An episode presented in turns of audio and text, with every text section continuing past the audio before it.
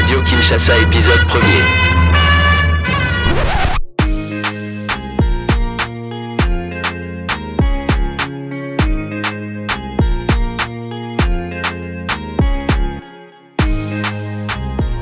Bienvenue dans Radio Kinshasa, je suis euh, Benoît Almeras et je vous présente euh, ce podcast qui tente de radiographier la capitale de la République démocratique du Congo.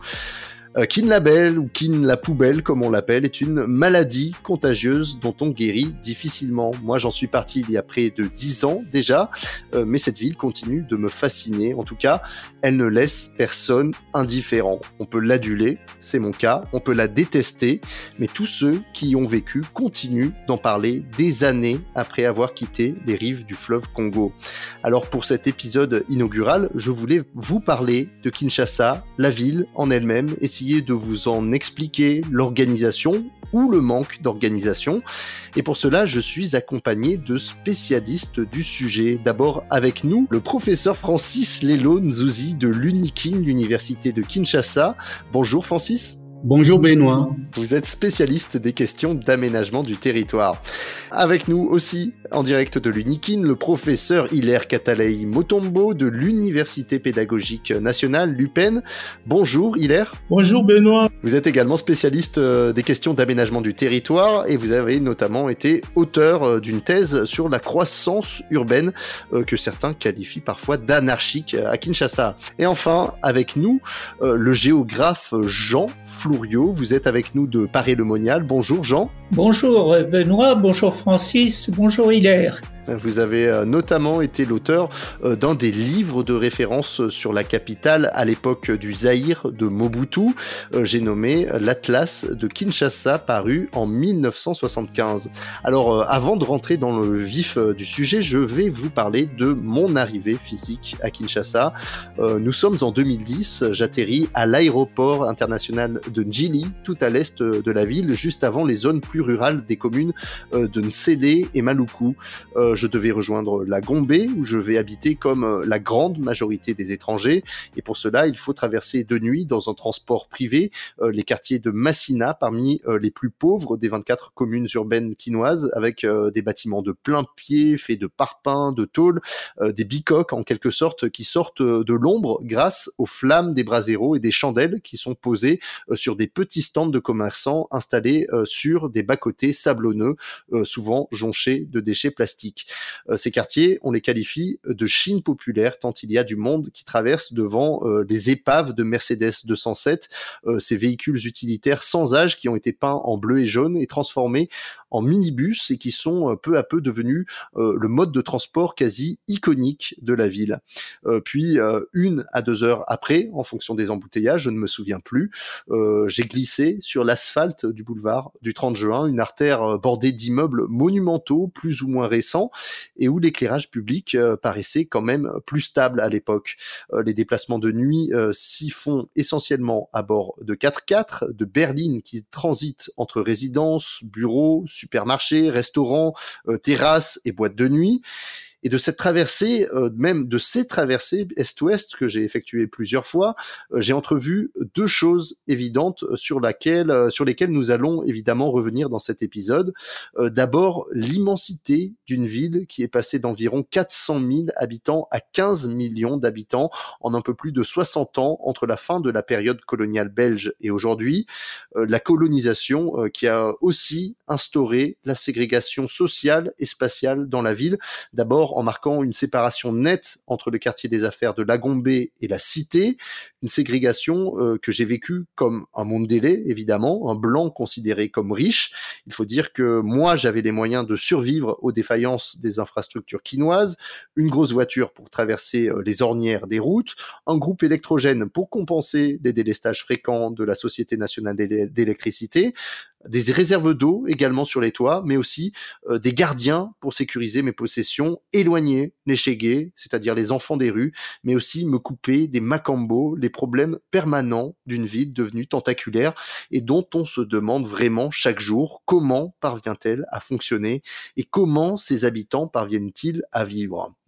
Alors, ce double phénomène surpopulation-ségrégation, les autorités ont tenté d'y répondre au début, dès le début en fait, du règne de Mobutu, avec l'aide de la France notamment à partir des années 1960, et ce schéma d'aménagement urbain proposé par euh, l'architecte Auguste Arsac, euh, qui aboutira entre autres à la création de la Cité de la Voix du Zaïre, les locaux de l'actuelle radio-télévision nationale congolaise. Euh, Jean Flouriot, c'est d'ailleurs dans le cadre de cette coopération française que vous êtes arrivé à Kinshasa dans les années 1970, après une première expérience au Maroc. Alors peut-être pouvez-vous nous décrire le contexte de votre arrivée au Zaïre à l'époque et qu'est-ce qu'on attendait de vous exactement? Eh bien, je suis arrivé à Kinshasa en novembre 1972 ou 72, comme on dit là-bas, euh, pour m'intégrer à la mission française d'urbanisme, MFU, et euh, travailler à la réalisation d'un atlas de la ville de Kinshasa, alors euh, préparé par deux géographes, l'un à l'intérieur de la MFU, René de Maximi, et l'autre professeur à l'IPN, l'Institut pédagogique national, Marc Pain. La mission française d'urbanisme avait réuni énormément de documents sur l'évolution de la ville et souhaitait les présenter sous forme d'atlas. Et comme j'avais effectivement eu l'expérience de réalisation d'un atlas régional au Maroc, mais dans le cadre de projets ruraux pour moi, c'était la découverte de la grande ville africaine. Et euh, quelles étaient vos, vos, impressions en fait euh, de Kinshasa à votre arrivée avec votre œil de géographe? Alors, ce qui m'a frappé, c'est la très forte structuration de la ville. Alors, comme vous l'avez dit, l'élément fondamental, c'est d'un côté la ville, la Gombe, et la cité. Marc Pain a très bien résumé cette opposition ou cette complémentarité, ça dépend de quel point de vue on se place, euh, dans le titre d'un livre tiré de sa thèse, La ville et la cité. Mais la cité, les cités, sont un monde euh, très divers euh, qui s'est constitué au long de l'histoire de, de, la ville avec euh, des aspects euh, urbanistiques très différents, des habitats de, très, de type très différents. Quand je suis arrivé donc euh, au début des années 70, l'extension de la ville en dehors des cadres urbains qu'avait laissé la colonisation commençait.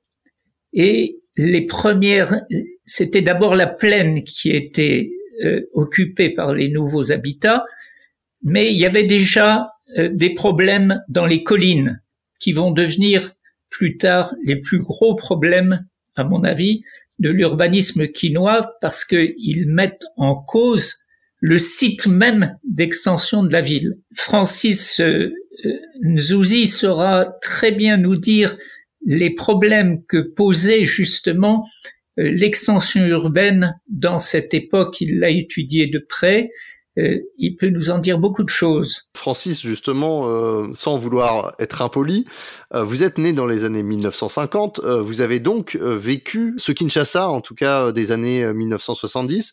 Quelle était donc votre vision de la ville et de son évolution évoquée par Jean Flouriot Je vois euh, à cette époque-là, euh, le Zaire de Mobutu, les années 70, euh, une ville qui à peine avait un million d'habitants, un million six cent mille habitants, et la ville était un peu gérable à ce moment-là. Il y avait des espaces verts partout, il y avait pas tellement de bouchons comme on le voit aujourd'hui, mais après avec l'extension de la ville, euh, Kinshasa est passé de 11 communes à 24 communes. Et euh, jusqu'aujourd'hui, la ville a 24 communes, mais c'est des communes, c'est des communes euh, qu'on peut appeler villes aussi, hein, euh, parce que euh, nous avons de communes qui ont 200 200 kilomètres carrés, 2 millions d'habitants, toute une commune, 2 millions d'habitants. Euh, c'est presque une ville dans une ville. C'est la, c'est la commune de Kimbantseke, par exemple.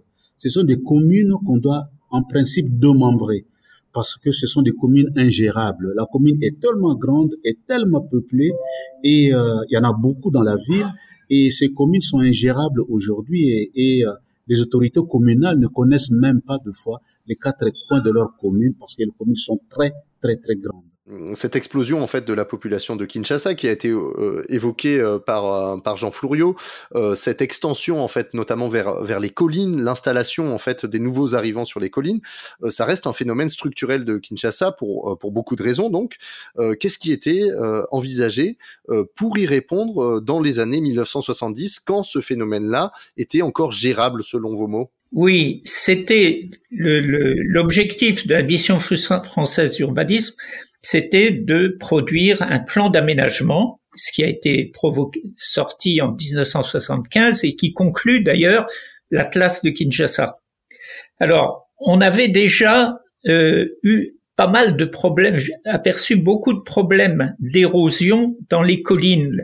Les installations n'étaient pas aussi importantes que maintenant, mais euh, déjà des phénomènes d'érosion très graves étaient apparus, particulièrement à Kisenso ou dans la commune de Ngaliema. Et le plan de 75 orientait l'extension euh, des nouvelles installations dans la plaine, le long du fleuve. C'est d'ailleurs ce qui s'est passé, mais euh, de façon spontanée.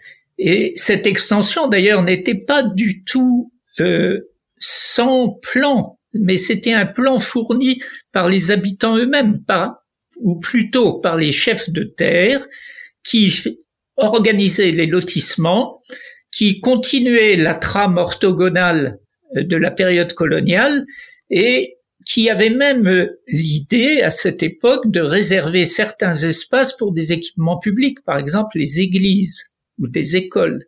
Hein.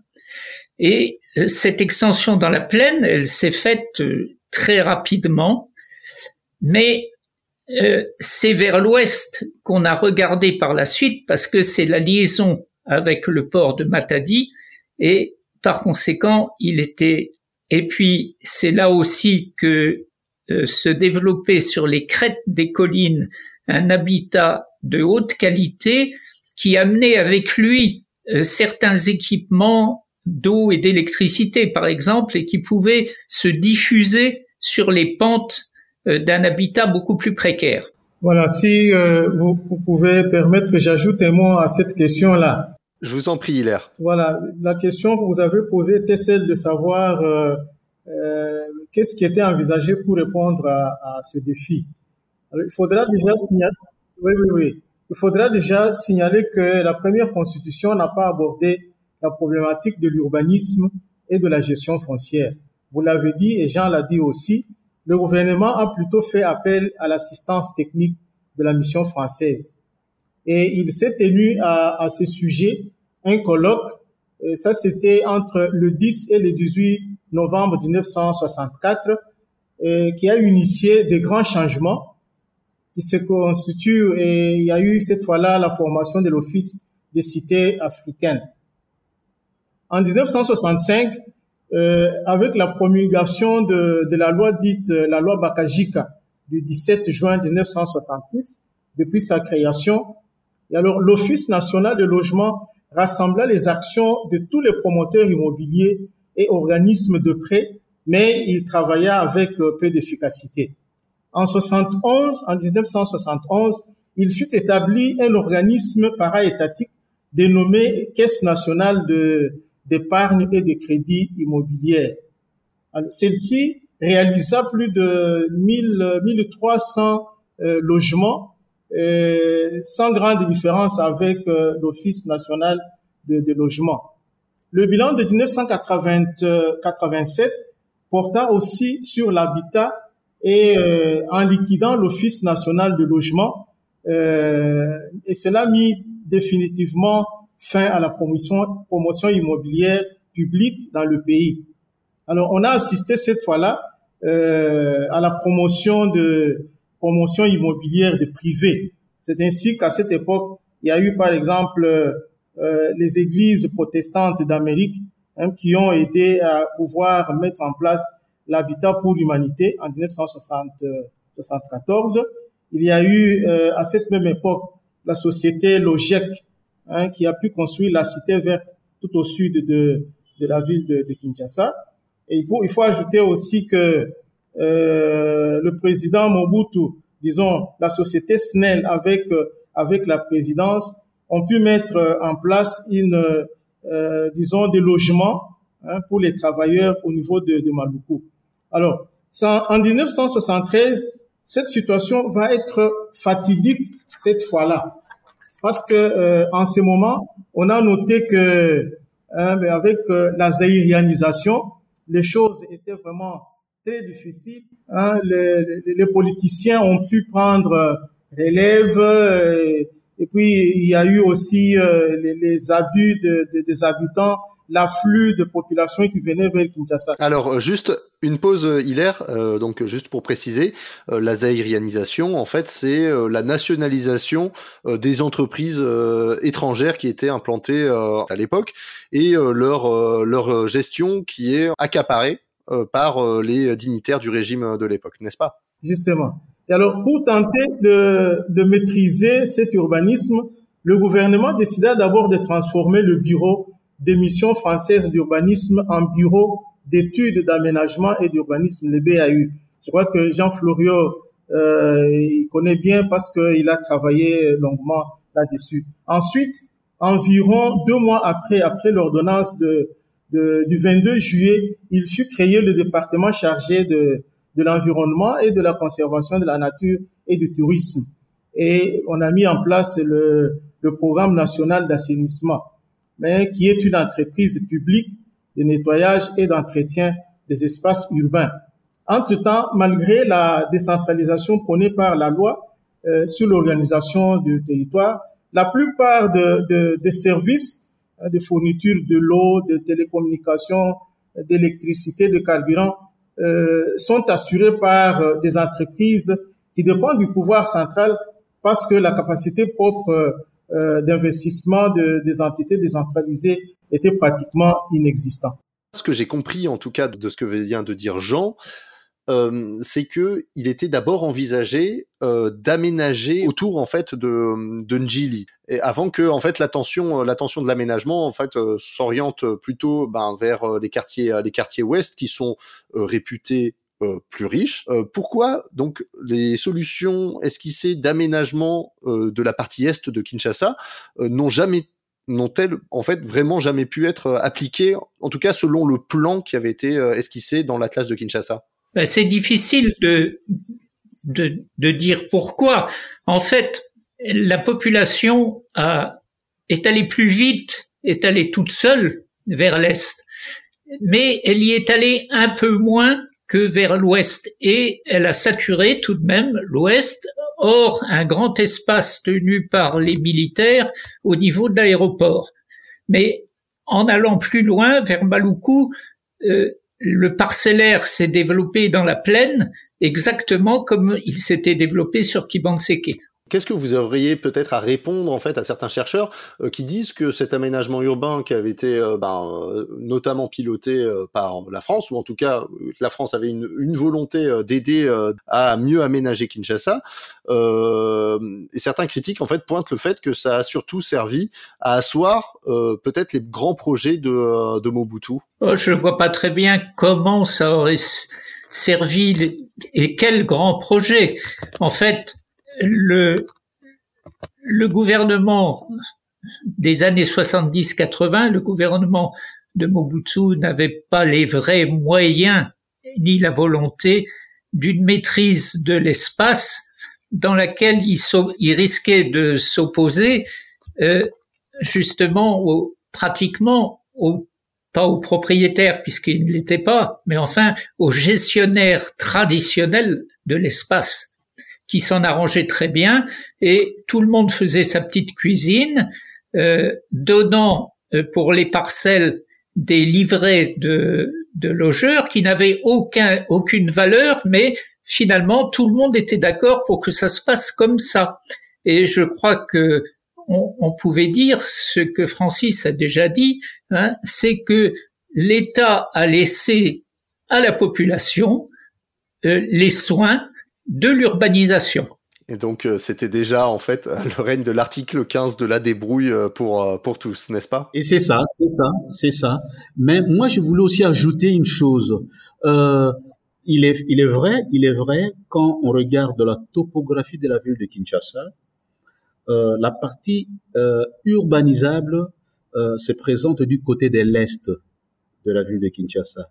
L'ouest est très collinaire et très contraignant, donc c'est moins urbanisable. Donc les gens ont tendance à aller vers l'est où euh, le secteur est urbanisable. Ça, c'est la première raison. Il y a de la place. La deuxième raison aussi qu'il ne faut pas oublier, l'Est vous amène vers tout le Congo, à partir de l'Est. À partir de l'Est, vous pouvez partir dans la province de Bandundu. À partir de l'Est, vous pouvez partir à l'équateur. À partir de l'Est, vous pouvez partir au Kassai. Donc, la grande porte qui, qui vous conduit vers tout le Congo, c'est l'Est. Donc, les gens qui viennent de l'exode rural, soit par bateau, soit par euh, route, tous viennent leur porte d'entrée, c'est l'Est, c'est l'Est. Et c'est comme ça que l'Est avance, progresse rapidement, très rapidement. Et aujourd'hui, on est à plus de, du centre-ville euh, de la Gombe jusqu'à 80 km et la ville s'étale, la ville s'étale indéfiniment vers l'est. Je voudrais aussi ajouter un petit élément à propos.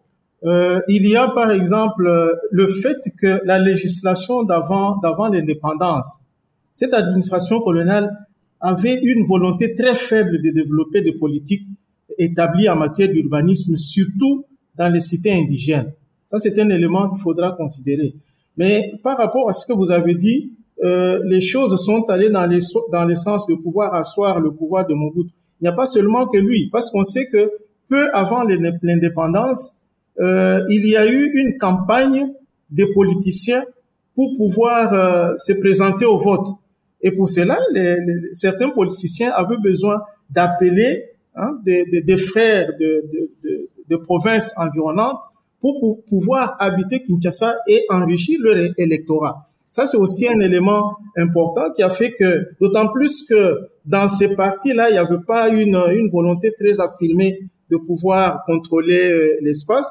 Les gens sont venus et puis ils ont habité de n'importe quelle manière. C'est des gens qui venaient des provinces et sans beaucoup d'éléments pour pouvoir euh, s'installer, sans beaucoup de moyens, et ils se sont installés euh, anarchiquement de cette manière-là. Disons que je vais résumer et peut-être même trahir euh, la thèse d'une de vos consoeurs euh, qui s'appelle Luce Beckmans, qui euh, estime que ce qui est resté en fait des, euh, des travaux de, de la mission française d'urbanisme, euh, ce sont finalement en fait des, euh, des grands travaux un peu somptuaires comme la chambre de commerce et d'industrie du, du Zaïre, la CCIZ sur les bords sur les bords du fleuve, hein, juste en face de Brazzaville, mais aussi donc la cité de la voie du Zaïre et quelques grands bâtiments. Mais finalement, pas les travaux qui étaient nécessaires pour tenter d'accueillir les nouveaux arrivants qui affluaient déjà à Kinshasa. Oui, justement, c'était un problème de laisser aller. Il y a, il y a le laisser aller, bien sûr. Et puis, il y a eu, il faut dire que cette période post-coloniale a été marquée par une rupture dans la philosophie d'implantation. Vous vouliez rajouter quelque chose, Jean? Oui, la cité de la voie du Zaïre, ça n'avait pas grand-chose à voir avec la mission d'urbanisme. Hein. Euh, C'était clairement une, une volonté euh, du pouvoir euh, de Mobutu de disposer des moyens euh, d'information au sens le plus large du terme sur l'ensemble du pays.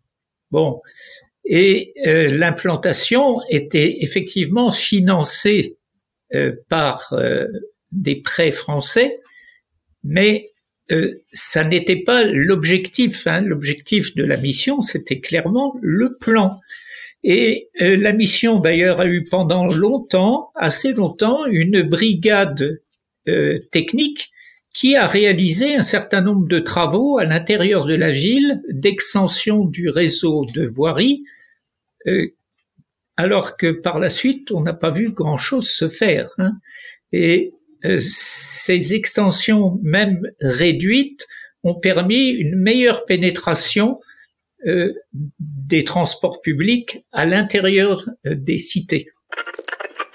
Mais avant de développer ces titres, ces images en provenance de Kinshasa en RDC, au moins 55 personnes sont mortes aujourd'hui dans la capitale après des inondations provoquées par de fortes pluies. Il s'agit pour l'heure d'un bilan provisoire selon le chef de la police quinoise. Ces inondations ont également causé d'importants dégâts matériels.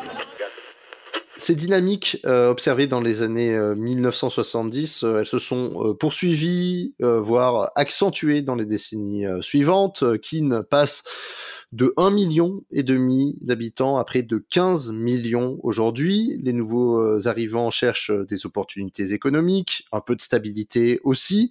Euh, donc des nouveaux arrivants qui sont pour la plupart pauvres, qui vont finir par occuper ces lopins de terre que nous avons évoqués un peu plus tôt. Alors ce sont des lopins de terre qui sont situés souvent sur des lieux qui sont inconstructibles. Hilaire Catalaï Motombo, beaucoup s'installent notamment dans des zones dangereuses et on le voit lors des pluies diluviennes et des inondations euh, qui frappent euh, Kin régulièrement. Vous parlez même parfois de marginalisation écologique. Qu'est-ce que vous entendez par là? Donc c'est un paradoxe, un paradoxe de marginalisation écologique. Ça veut dire que euh, les, lieux constructibles facilement sont habités plutôt par des riches qui ont pourtant des moyens et qui pouvaient habiter les lieux qui sont difficilement habitables. Donc les pauvres sont condamnés euh, à pouvoir habiter les lieux qu'ils ne pouvaient pas, et puis très difficilement domptables, quoi. Un autre phénomène euh, observé, euh, Francis Lelonzuzi, c'est le développement de ce qu'on appelle les manzanza-villes, autrement dit les bidonvilles. Oui. Euh, pourquoi manzanza-villes Parce que vous avez beaucoup de bidonvilles qui sont construites avec des tôles contrairement à certains pays, vous avez, les gens utilisent des planches, euh, mais ici on utilise beaucoup plus des tôles euh, pour une simple raison, il pleut beaucoup ici, et donc quand on a des abris euh, avec des tôles, on peut se protéger contre les intempéries. Et euh, ces manzanza-villes qui sont nées naissent, il y a beaucoup de bidonvilles qui sont nées avec ces manzanza-villes. Manzanza, manzanza signifie tôle. Tôle en, en langue locale, lingala. Et c'est comme ça d'ailleurs, quand vous arrivez à la cité, vous demandez, je cherche un quartier tel. Les gens vont dire, ah, le quartier de Manzanzala, le quartier des Tolls là, de les Manzanza ville.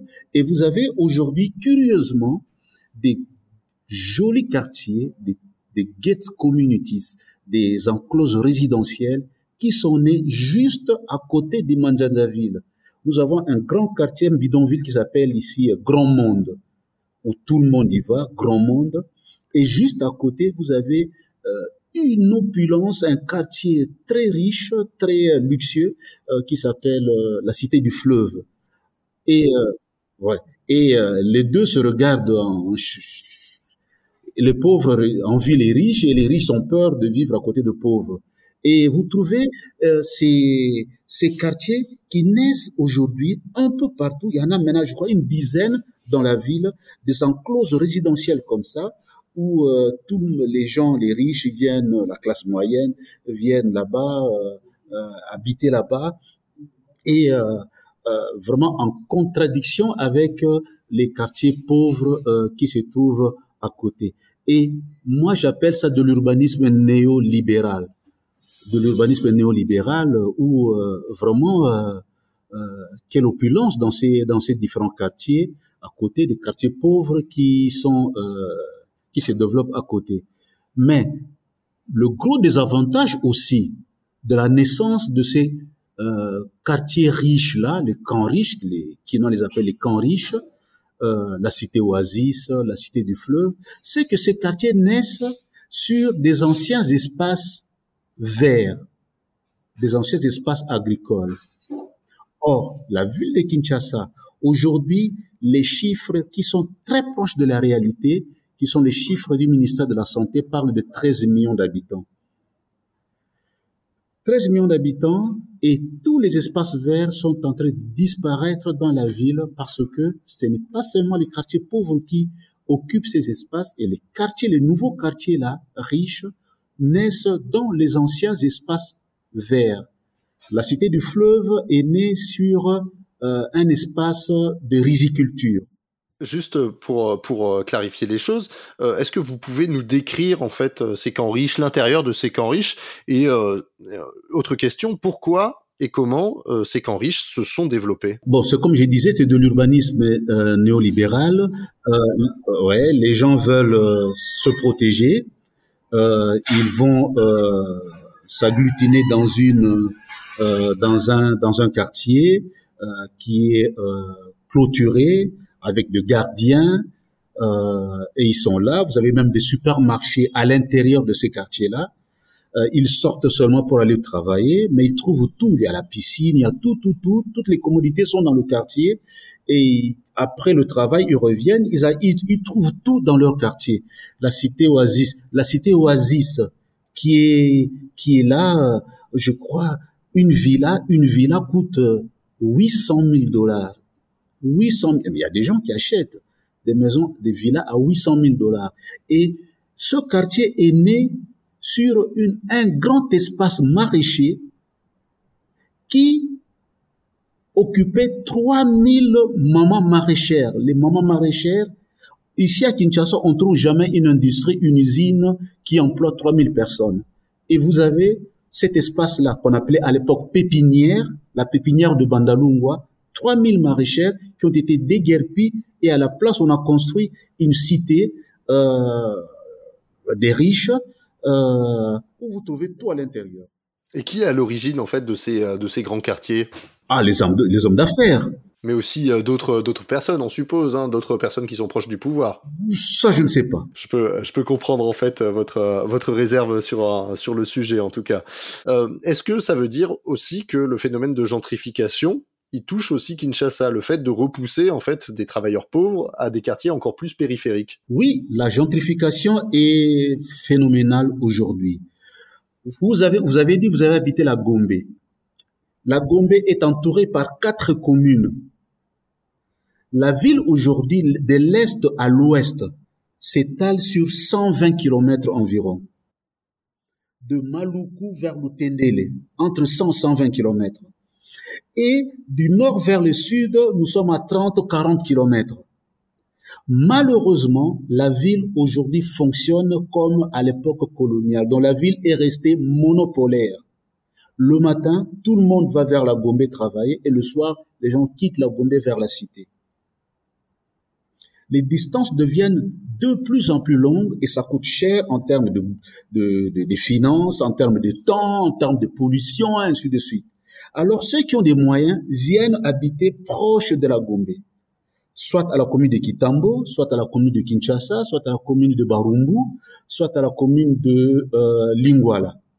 Et ces quatre communes-là connaissent une gentrification incroyable. À Lingwala, par exemple, à Lingwala, vous avez un mètre carré, aujourd'hui, se vend en 1000 dollars. Un mètre carré. Donc, un terrain de, de 1000 mètres carrés, c'est un million de dollars. Et vous avez euh, des gens construisent des immeubles, des immeubles, des immeubles au quartier Lingwala, et euh, les, les, pauvres qui habitaient dans ce quartier Lingwala sont repoussés maintenant. Deux fois, ils n'ont même pas envie. Hein. Vous avez des propriétaires qui n'ont pas envie de quitter leur parcelle, mais on vient leur proposer beaucoup d'argent, ils acceptent de vendre la, la, la parcelle et d'aller euh, sur les collines, soit à l'est, euh, très loin vers Maluku là-bas. Et vous avez une gentrification Kitambo, Lungwala, Barumbu, euh, la commune de Kinshasa, phénoménale et les pauvres sont repoussés vers l'extérieur de la ville. On arrive vraiment à, à toucher votre expression euh, d'urbanisme néolibéral. Les euh, personnes les plus pauvres se retrouvent en fait repoussées encore plus loin et euh, ben, finalement entament aussi un autre cycle d'autoconstruction, de réinstallation en fait dans d'autres quartiers. C'est bien ça? Vous avez une ségrégation raciale de l'époque qui a été remplacée par une ségrégation spatiale sociale. Et ensuite, euh, euh, vous avez euh, une, une démarcation aujourd'hui. Vous avez deux villes, deux villes dans une même ville. À l'époque, il y en avait, on connaissait une, deux villes dans une même ville, une ville euh, des expatriés, une ville africaine, et aujourd'hui, c'est les riches vont euh, proche de la Gombe ou dans la Gombe, et la cité, c'est pour la, la masse populaire. Et viens, je t'emmène avec moi, la nuit j'ai rêvé que de ça. Construire une villa à Kinshasa, tu pliais les ça, les réinvestir là-bas. Construire une villa à Kinshasa. Les faits divers parisiens les plus sombres pour faire partie des plus grands de ce monde. Les faits divers parisiens les plus sombres pour faire partie des plus grands de ce monde. je t'amène avec moi là-bas. Aller-retour Paris-Kinshasa, je rentre ce soir. J'ai vu ski tous les villes, c'est aéroport de Gili. J'ai des maps ça coffret comme un guiri. 243, j'ai le VO, le drapeau. Zéro le couta, on n'est pas dans les ragots. Topi Milibanda pour trouver les euros. Pour finir l'icolo tout en haut du tableau. Oh, viens, je t'emmène avec moi. Viens, je t'emmène avec moi. Viens, je t'emmène avec moi. Viens, je t'emmène avec moi. Viens, je t'emmène avec moi. Viens, je t'emmène avec moi.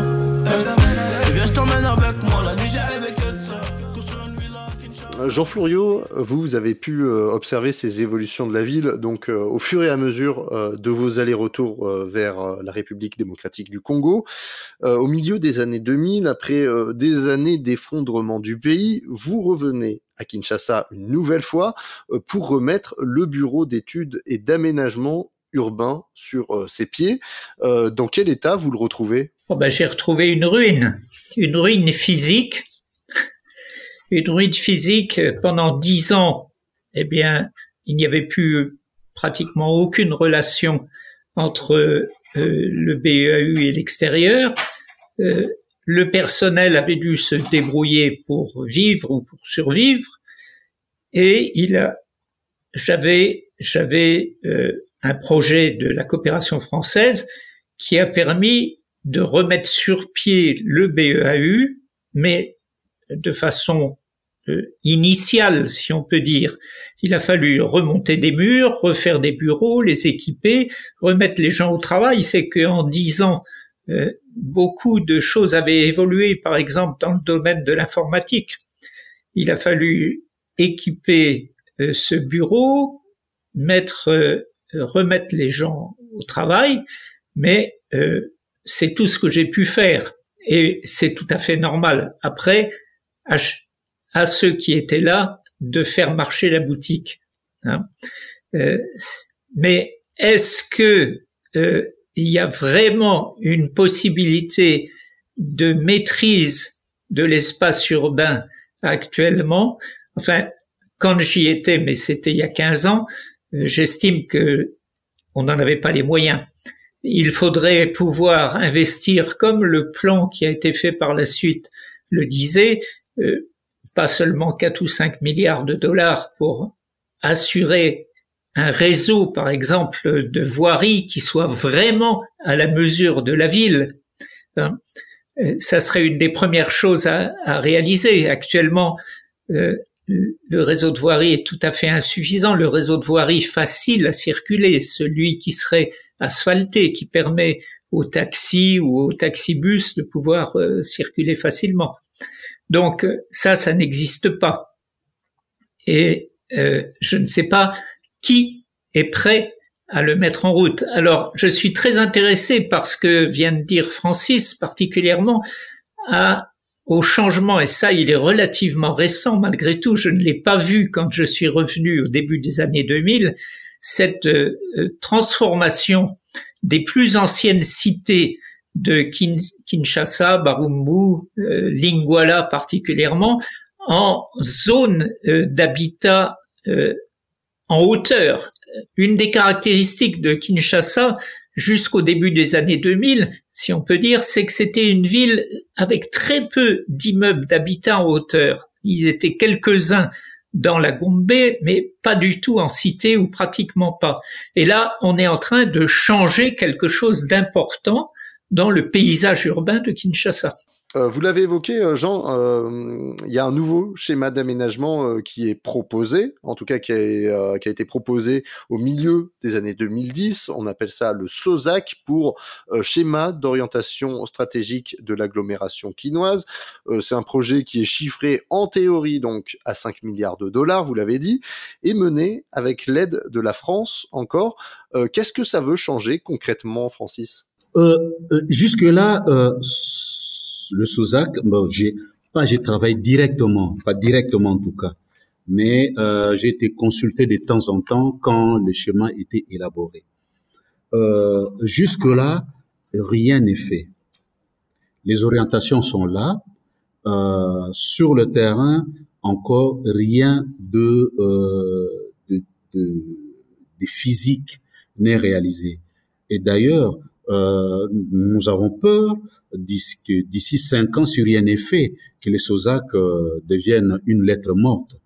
Mais, à contrario, ce n'est pas les SOSAC, mais aujourd'hui, en tout cas, on voit un effort au niveau du gouvernement euh, dans les travaux d'aménagement routier. Il y a beaucoup de routes aujourd'hui qui sont en train d'être asphaltées dans la ville de Kinshasa, alors qu'à l'époque, c'était des routes en terre battue. À Kinshasa, il y a environ, on évalue environ 5000 kilomètres de routes. Et jusque-là, il y avait, je crois, 1000 ou 1500 kilomètres euh, de routes asphaltées et l'autre ouais, l'autre partie n'était pas asphaltée. Et aujourd'hui, je peut même atteindre 2000 ou 2500 kilomètres de routes asphaltées. On est en train d'asphalter beaucoup de beaucoup de routes pour lutter aussi contre les embouteillages. À l'époque, euh, bon, on croyait pour lutter, on croyait que euh, construire des viaducs, euh, ça pouvait euh, alléger les bouchons de la ville de Kinshasa. Mais on s'est rendu compte qu'avec même les, les, les sauts de moutons là, euh, les embouteillages continuent. Et maintenant, le gouvernement est allé vers l'asphaltage de routes secondaires. Et euh, ça allège un peu, mais ce n'est pas encore suffisant. Après son élection en 2017, euh, le président Félix Antoine Tshisekedi a annoncé vouloir créer une sorte de nouvelle ville euh, qu'il surnomme Kitoko. Euh, L'objectif, c'est euh, de créer en fait un nouveau centre-ville qui se serait situé après Njili. Euh, ça fait penser donc au schéma d'aménagement urbain précédent. Est-ce que on peut y voir un quelconque intérêt, Jean Florio la, la volonté de de créer une nouvelle ville et même de créer une nouvelle capitale. Euh, la, la, colonisation elle-même s'était rendue compte de de ce que Kinshasa grandissait très vite, enfin Léopoldville grandissait très vite et était éloigné des grands bassins de population euh, dont Francis a parlé tout à l'heure, hein, et particulièrement des Kassai, très éloigné aussi des frontières de l'Est. Attention, c'est un, une zone sensible et avait euh, commencé à transformer la ville de Katanga, la ville de Kananga, pour en faire une capitale de la colonie. Et cette idée de, de ville nouvelle, elle est un peu partout. On voit les Égyptiens en fabriquer une. Euh, à la fin de mon séjour dans les années 70, j'avais écrit un petit papier qui s'intitulait Zairiana 2000, la nouvelle capitale. C'était simplement pour pour voir comment cette idée pouvait euh, pouvait fleurir parce que on la trouvera toujours. On a toujours l'impression que pour sortir de ce qu'on n'a pas pu faire euh, dans les 20 ou 30 années qui précèdent, en faisant du neuf, on va faire quelque chose de bien et qui ira tout seul. Euh, les expériences d'Abuja ou du Brésil nous montrent que ça n'est pas le cas. Hein. et ce qui est plus curieux à Kinshasa, c'est la monocentralité dont euh, Francis a parlé tout à l'heure, qui n'a absolument pas changé. Il y a eu une tentative de création d'un grand marché euh, sur l'emplacement de l'ancienne usine euh, automobile qui avait été détruite par les pillages. Et, et ben, ce grand marché de l'est de la ville n'a pas marché. Hein. il y a toujours une polarisation extrêmement forte euh, sur la Gombe et sur le quartier du Grand Marché, euh, et on n'arrive pas à créer des pôles secondaires à l'intérieur même de la ville telle qu'elle existe. Je crois que ce serait une solution plus intéressante parce que finalement, la plupart des constructions, surtout dans la plaine, enfin les constructions individuelles, c'est des constructions légères c'est très facile de les faire disparaître pour faire du neuf.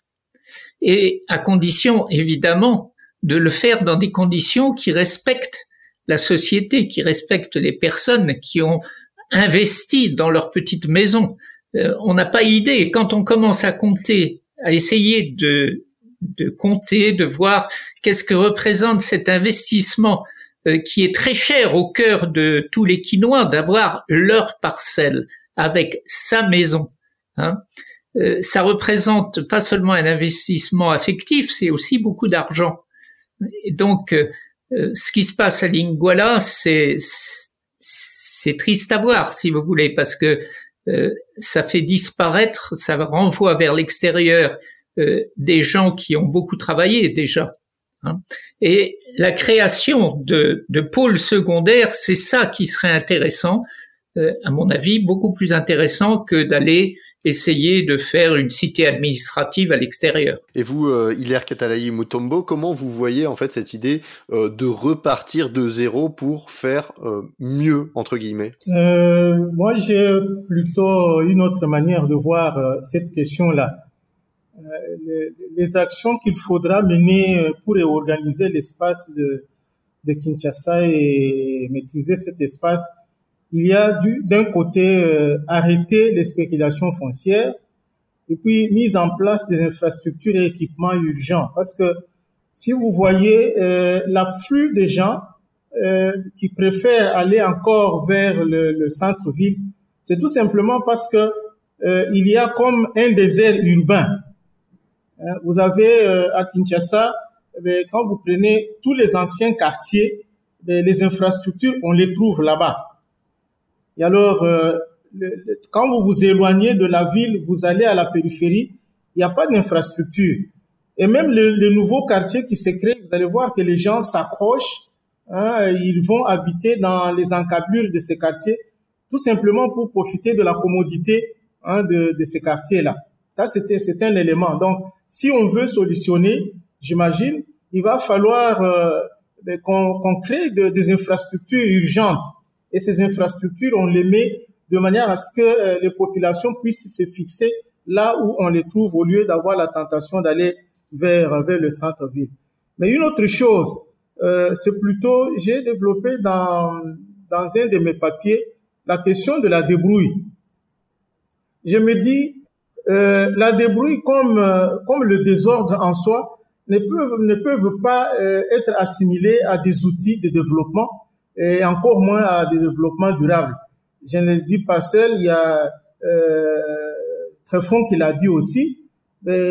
L'ordre avec le désordre, ben, on peut on peut le composer. Tout simplement, il faudra faire un effort pour convertir le désordre dans, dans un ordre établi, hein, mettre en garde contre euh, l'angoisse qui, qui nous fait voir que tous les désordres euh, menacent et envoient vers le chaos. Une telle vision alimente le fantasme totalitaire hein, qui voudrait euh, éradiquer le désordre constitutif euh, en toute société vivante. Donc moi j'estime que les nouvelles dynamiques, les efforts hein, des Quinois qui, qui, qui font un effort pour créer en leur manière la ville, il faudra partir de, de ces nouvelles dynamiques et pouvoir les organiser pour que en ce moment, parce qu'on peut créer une ville ailleurs, on peut créer une nouvelle ville ici ceux qui sont restés là où il y a le chaos, on ne sait pas les maintenir, ils vont rejoindre à tout prix ceux qui sont allés plus loin euh, de la ville et le chaos va pouvoir continuer. Moi, je pense qu'il faudra partir du désordre actuel, encourager les efforts de ceux qui essayent de modifier l'une ou l'autre chose. Par exemple, euh, Kinshasa est euh, caractérisé par l'autoconstruction. Dans l'autoconstruction, on peut par exemple dire beaucoup de maisons, les enquêtes ont prouvé que beaucoup de maisons sont inachevées. Mais on peut alors soutenir hein, la population à pouvoir achever ces maisons et améliorer les conditions et fixer les gens là où ils se trouvent et améliorer leurs conditions. Donc il y a moyen de pouvoir aider hein, ce désordre, mais pouvoir transformer le désordre en y mettant un peu de l'ordre. En ce moment-là, et on va demander, demander par exemple euh, au gouvernement, demander euh, à des organismes de pouvoir aider la population à revoir ces choses. Alors avant de refermer euh, cette émission, euh, je voudrais vous poser en fait la même question à tous les trois. Euh, quelle est votre vision de Kinshasa aujourd'hui? Peut-être avec vous, Hilaire Katalaï Mutombo, puisque vous aviez la vous aviez la parole, et puisque aussi parce que j'ai l'impression que vous avez une vision peut-être un peu plus critique de ce que devient la ville. Comment vous voyez Kinshasa en tant que résident? Oui, en tant que, que résident, euh, je vois que Kinshasa, c'est une ville qui a euh, de l'espoir. Il y a moyen de, de pouvoir euh, aider euh, cette ville et la transformer.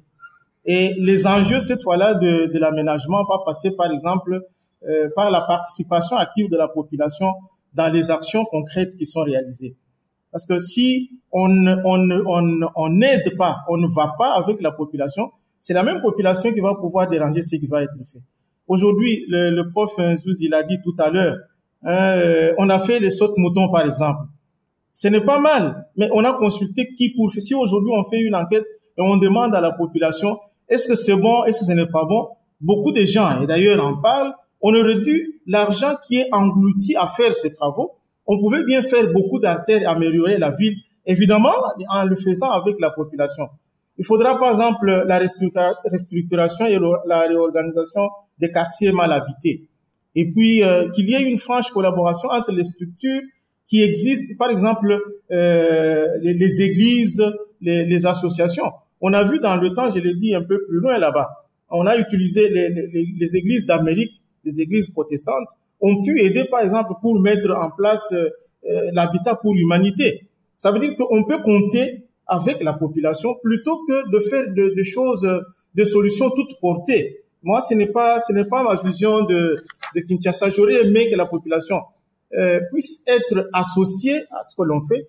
Et cela, on le voit aussi. Même euh, euh quand on prend des grandes décisions, on construit tout ce que l'on peut construire, mais c'est décidé où?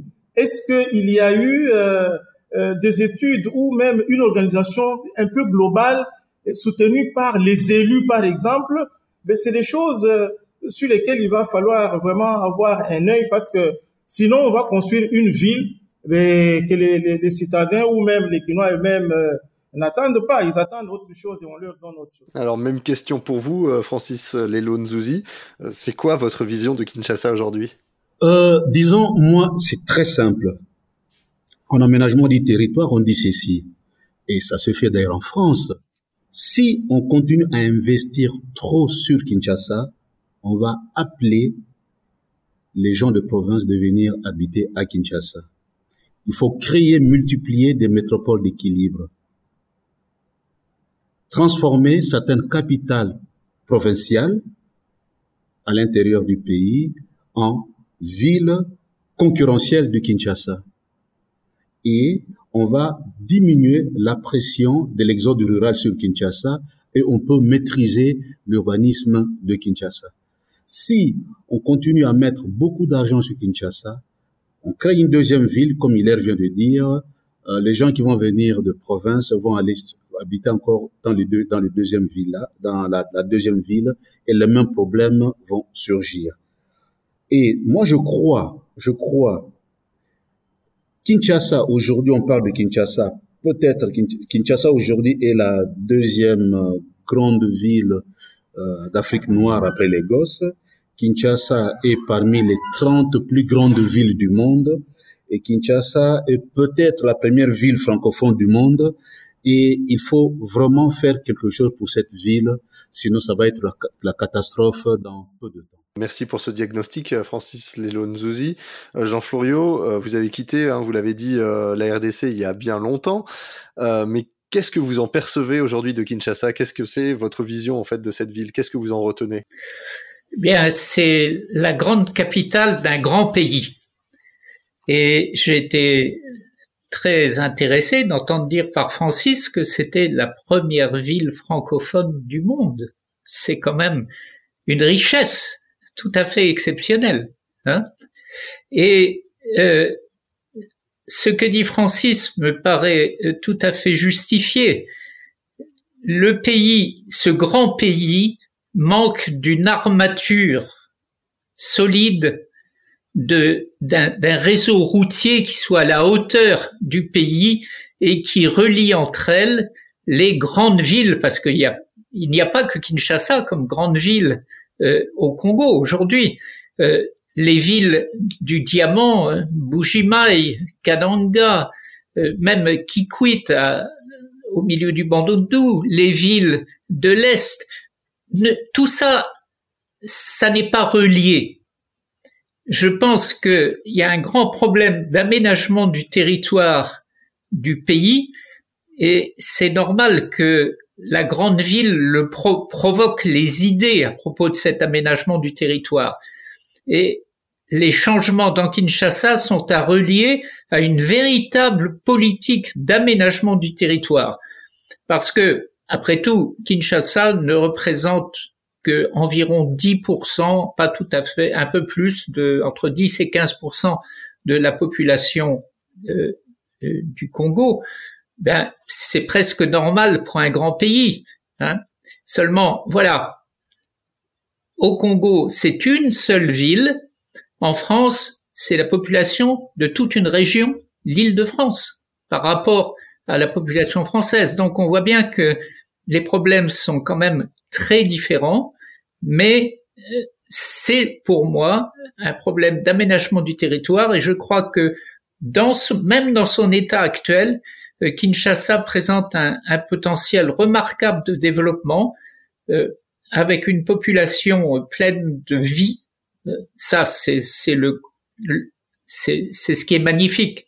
C'est la volonté de vivre des Quinois qui aboutira certainement un jour ou l'autre demain ou plus tard, à une très belle capitale d'un très beau et très grand pays. Et euh, cette volonté de vivre, en fait, qui explique sans doute comment euh, cette capitale continue à fonctionner aujourd'hui.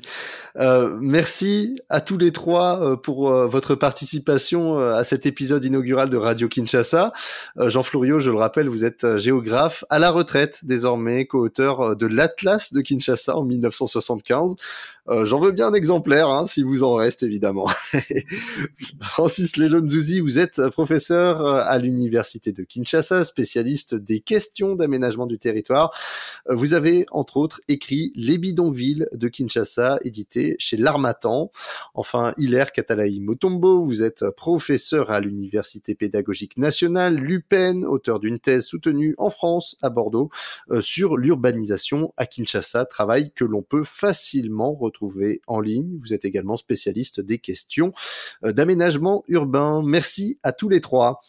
Et moi, euh, avant de vous quitter, je vais vous recommander un blog personnel. C'est un blog en anglais qui s'appelle Kinshasa Then and Now, Kinshasa dans le passé et aujourd'hui. Moi, je ne connais pas son auteur exactement, mais c'est très probablement un Américain qui a vécu à Kin dans les années 1950. Euh, un blog donc très documenté qui présente l'évolution de Kinshasa et de ses vieux bâtiments et quartiers de la période coloniale euh, jusqu'à aujourd'hui à partir de cartes postales et de photos actuelles.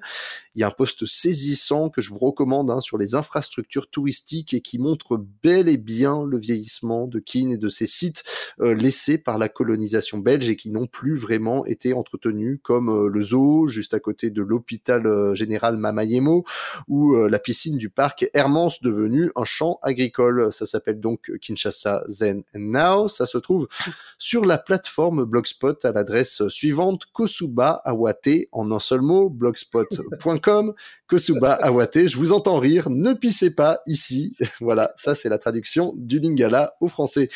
Euh, si ce podcast vous a plu, vous, vous pouvez bien entendu vous abonner avec euh, votre application favorite. Radio Kinshasa est distribué euh, sur l'ensemble des plateformes. Laissez vos étoiles, parlez-en à vos potes. Abonnez-vous sur nos réseaux sociaux et si vous avez envie de mettre un peu d'argent, allez sur patreon.com slash Radio Kinshasa. Pessam Bongo Voilà, on est ensemble et à la prochaine dans un mois si tout va bien.